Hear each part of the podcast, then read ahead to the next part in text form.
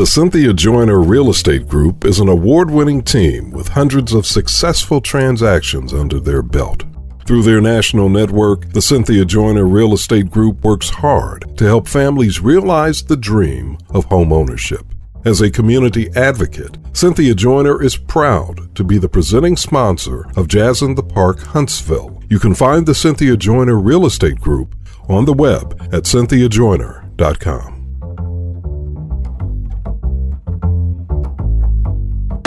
Jazz.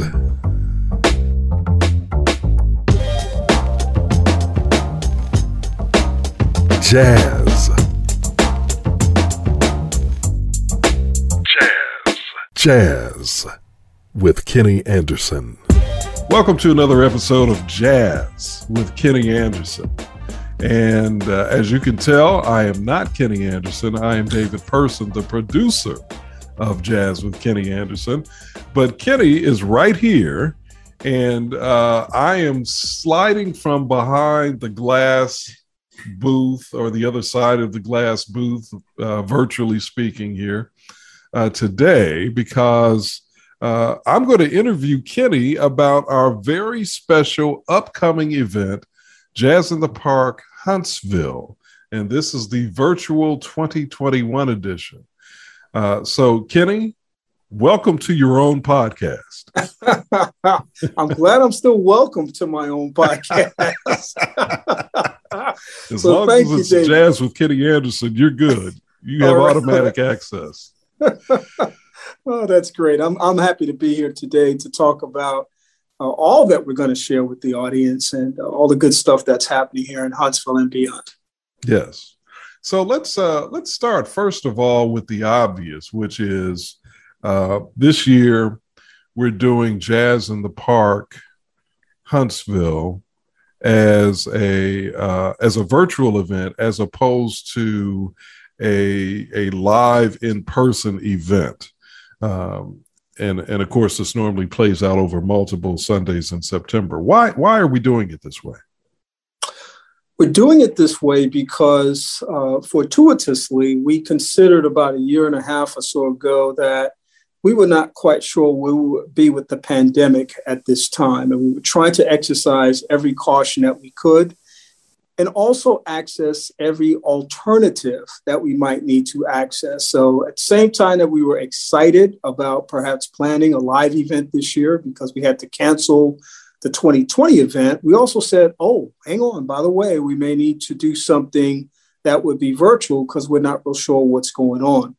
Uh, and as uh, as the evidence has shown that with this fourth wave of the Delta variant and then the impending Lambda variant and whatever else comes after that, uh, we're at a time where the numbers are escalating in terms of people who are becoming infected with this pandemic. We're at crossroads in terms of critical conversations about get vaccinated or don't get vaccinated.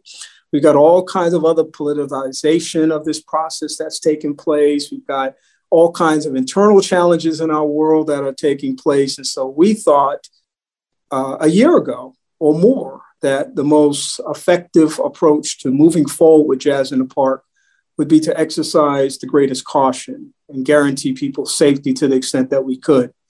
So we took on the task of trying to do something that is certainly monumental. As you know, you've been involved in the process. It's monumental, but we think it is the right thing to do. And we think that it's actually going to produce a, a sweet product in terms of our brand of Jazz in the Park Huntsville, and that it's going to be something a lot of people are going to not just want to see, but also be a part of.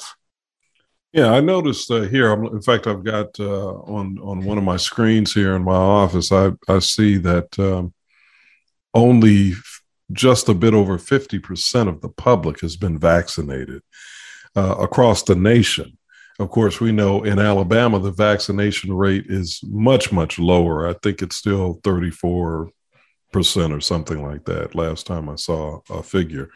So uh, there's a very risk, real risk out there. Yet, uh, Kenny, I do notice that that other groups and organizations are still holding outside events and scheduling outside events. In fact, some are even scheduling uh, their events in September. Uh, uh, you know, on the Sundays when Jazz in the Park would occur.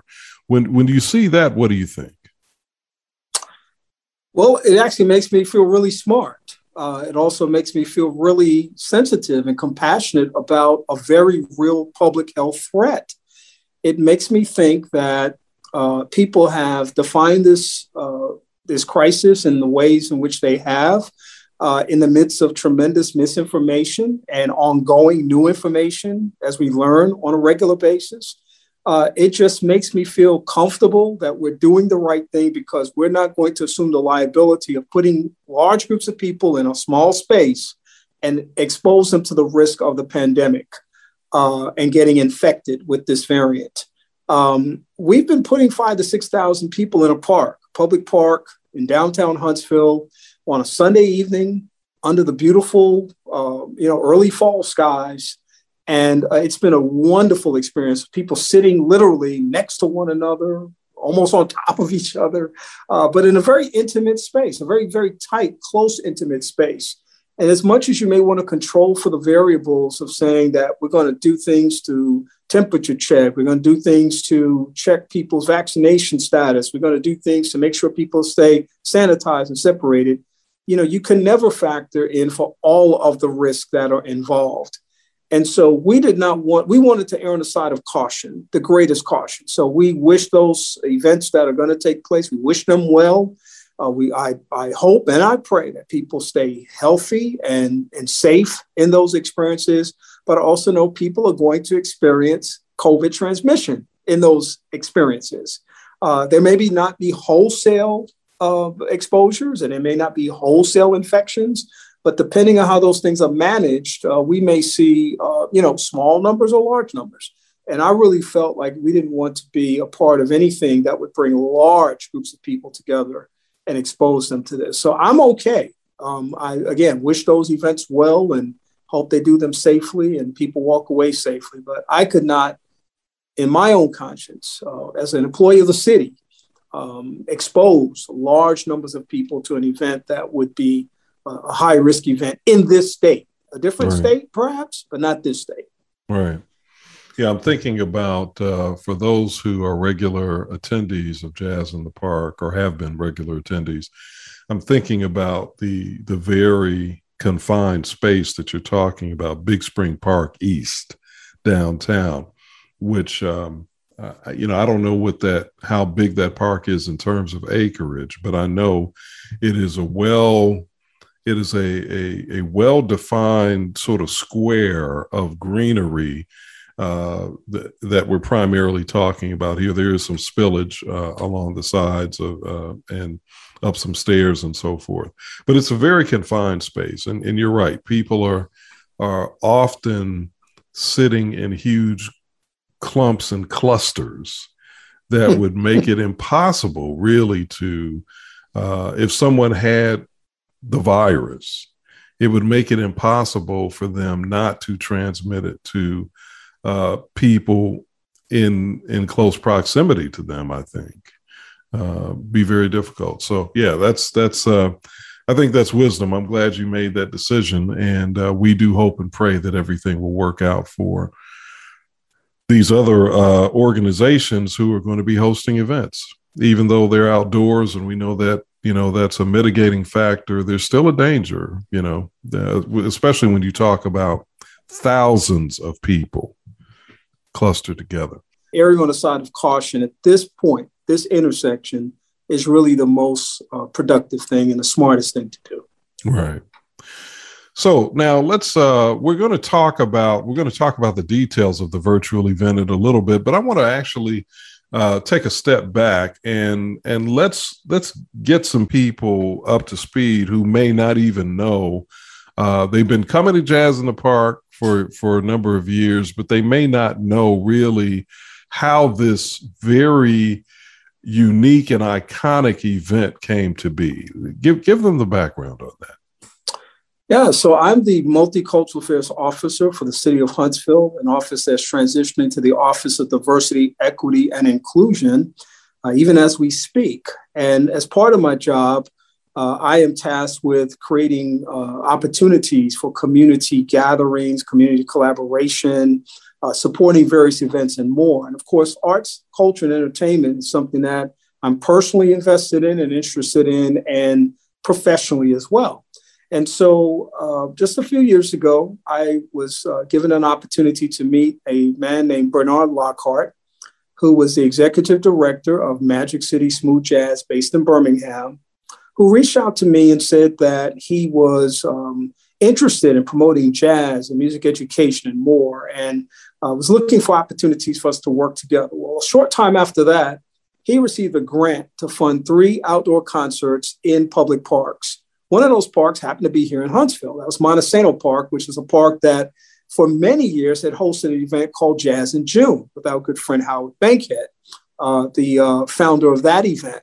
And so it was exciting to have an opportunity for him to come up and kind of survey the city and community and the pulse of jazz in the city because he had been doing events in Birmingham and sort of like that midpoint section across that uh, part of the state and uh, having great success with that. So uh, we had two performers. We had the headliner that day was Dee Lucas, a saxophonist out of Atlanta, uh, who has become a good friend, and also our good friend Dave uh, Roland Gresham, guitarist uh, extraordinaire, yeah. who has been yeah. on the scene for many many years.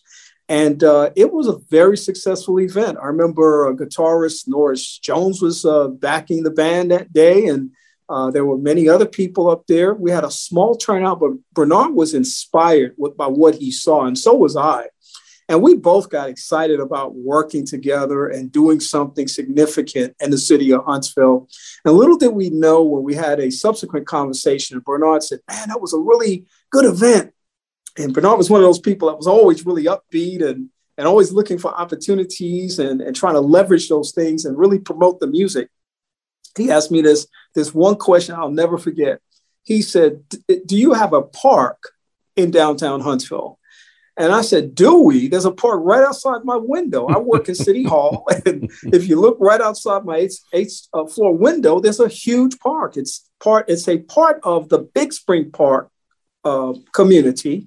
It's the east side of the park. It's a very intimate part of the park because it has large trees, as Dave mentioned earlier, kind of a square rectangular space. And it's got these, uh, it's got a waterfall, it's got a grotto, it's got all this sort of, I call it magical and mystical appeal to it. Because mm. people come down there to have picnics, they, they come down there to skateboard, they come down there to take pictures after their prom. I mean, it's just a really perfect space for events. Bernard came up and took a look at that space and fell in love with it. And that's really where Jazz in the Park was born. Within three months, we had decided on an event that would be an extension of his brand that he had been promoting in Birmingham and producing in Birmingham. We invited saxophonist Steve Cole to come up on an August, late August afternoon Sunday. And we had um, an opening act by trumpeter David Jones out of Mobile. And so it was Dave Jones who opened it up, Steve Coates who shut it down. 800 people came out on a day in which it had rained that morning. And we thought we were going to get rained out at this first time outdoor concert event.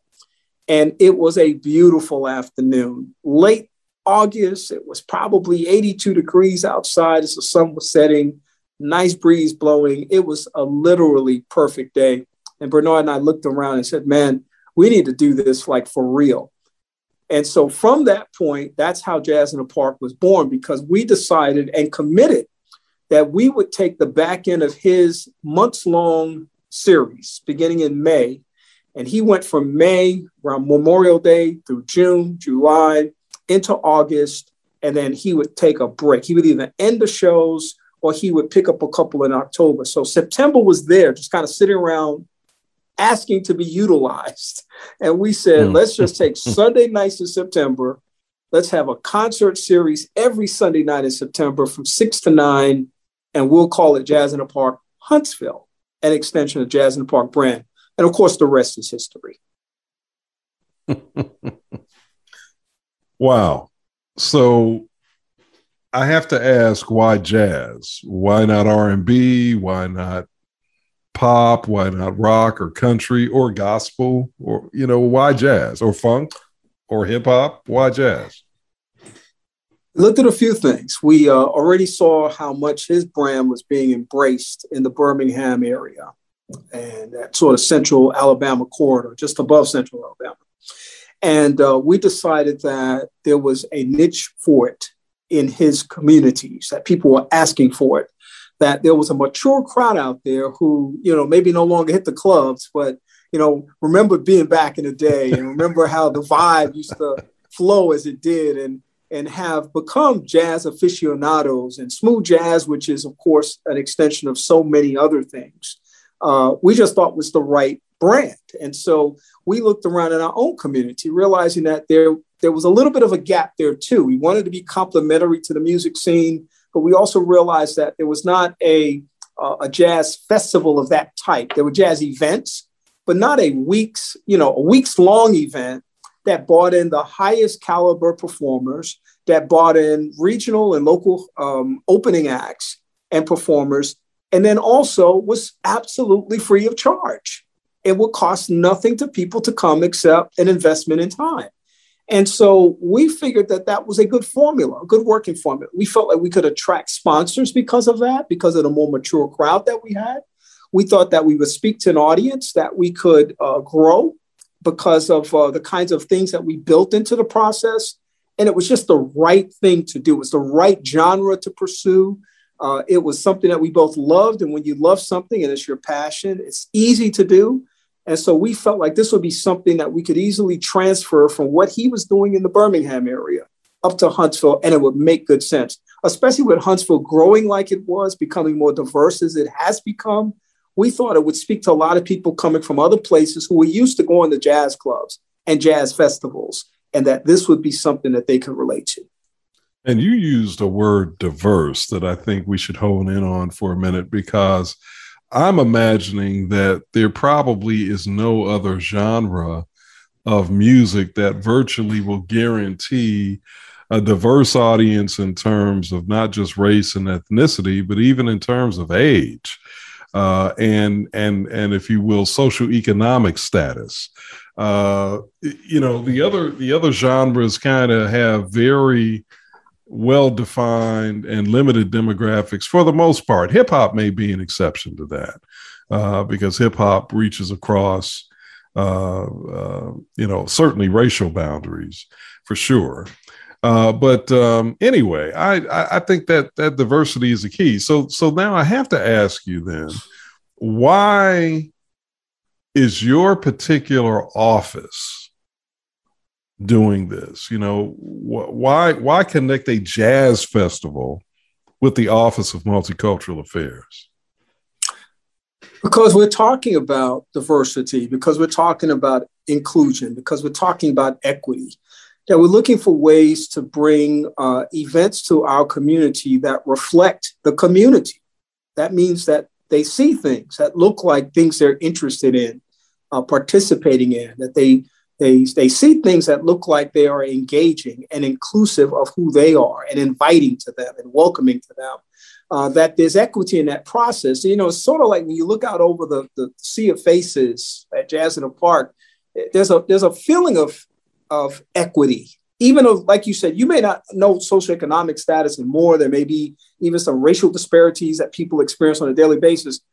But you see this sort of uniform sea of faces and they have smiles on them and they have the look of enjoyment and acceptance on them to a person. And uh, it's gotten so now, it's gotten so good now that it has actually become a family destination. So we're seeing more and more, you mentioned young people, but we're talking about literally people bringing their children out to the park for an afternoon of fun. And they are now able to engage in a very diverse environment and experience that for themselves and understand that that is a much healthier way to experience the world in this global society in which uh, we have so many different moving parts and so many different kinds of people and uh, genres of music and languages and uh, people being reflected in different kinds of ways. So diversity is a key component of this for me because um, we are, as an office, trying to promote and acknowledge things that represent the differences, the different um, um, dynamics in which people uh, come to the table here in Huntsville, experience life in Huntsville, and uh, of course, benefit from what happens in Huntsville. From a municipal government perspective, it is important for us to be able to share in that uh, quality of life experience that people have that literally represents who they are and who they aspire to be. We've talked about the the the weekly performance aspect of jazz in the park that normally happens uh, every Sunday night in September. But there's another component to Jazz in the Park, uh, an educational component that I know you've been very passionate about and committed to. Tell tell us about that. Explain that to us. Yeah. So Bernard and I, um, we basically became partners in this whole process. Um, you know, uh, I looked to Bernard for his direction, for his wisdom. Uh, he had been at it for many more years than I had. He was in the promotion um, uh, arena. He was in the in the space of the performers. He was in the space of the marketing and publicity, and so uh, and you know getting sponsorship and more. And one of the things that he always shared with me was that you know this is really bigger than a music event. This is all about really creating a culture of uh, investment in young people and the music, jazz as an art form jazz as a cultural entity, jazz as a historically um, a significant form of music in the world. And um, he, he used to always say that, you know, I, I don't want to just do the music things, I want to also do the education things. And so it was important for him to have his performers go into the music into the school system and do music master classes. And I immediately that resonated with me because I'm an educator and I'm always looking for ways to uh, connect students with real world experiences and real world opportunities and expose them to people doing the things that they either will do one day or have heard about or would like to do.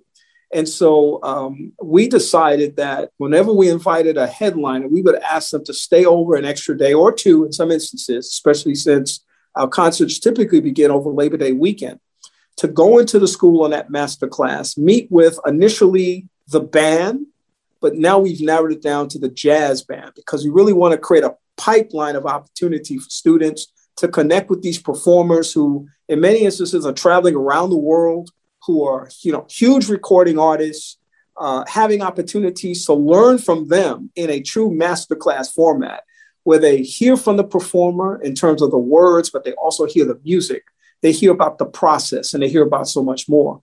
And so we're going to be expanding that education aspect with this particular year and this particular event that we're going to have, we we up to now have done it every week in September, but now we're going to be doing it from October to May, and then a full series in September, and then the October to May series again. This time incorporating not just musicians, but producers, promoters, uh, podcasters, um, videographers, stage lighting, audio people, every aspect of the music industry that many people, you know, may be interested in or become involved in or may be engaged in at some level to help them understand how to experience success. So, you know, if you ask me about Jazz in a Park as a uh, as an event, I'm excited about it. I'm like, yes, let's do it. Let's enjoy the music.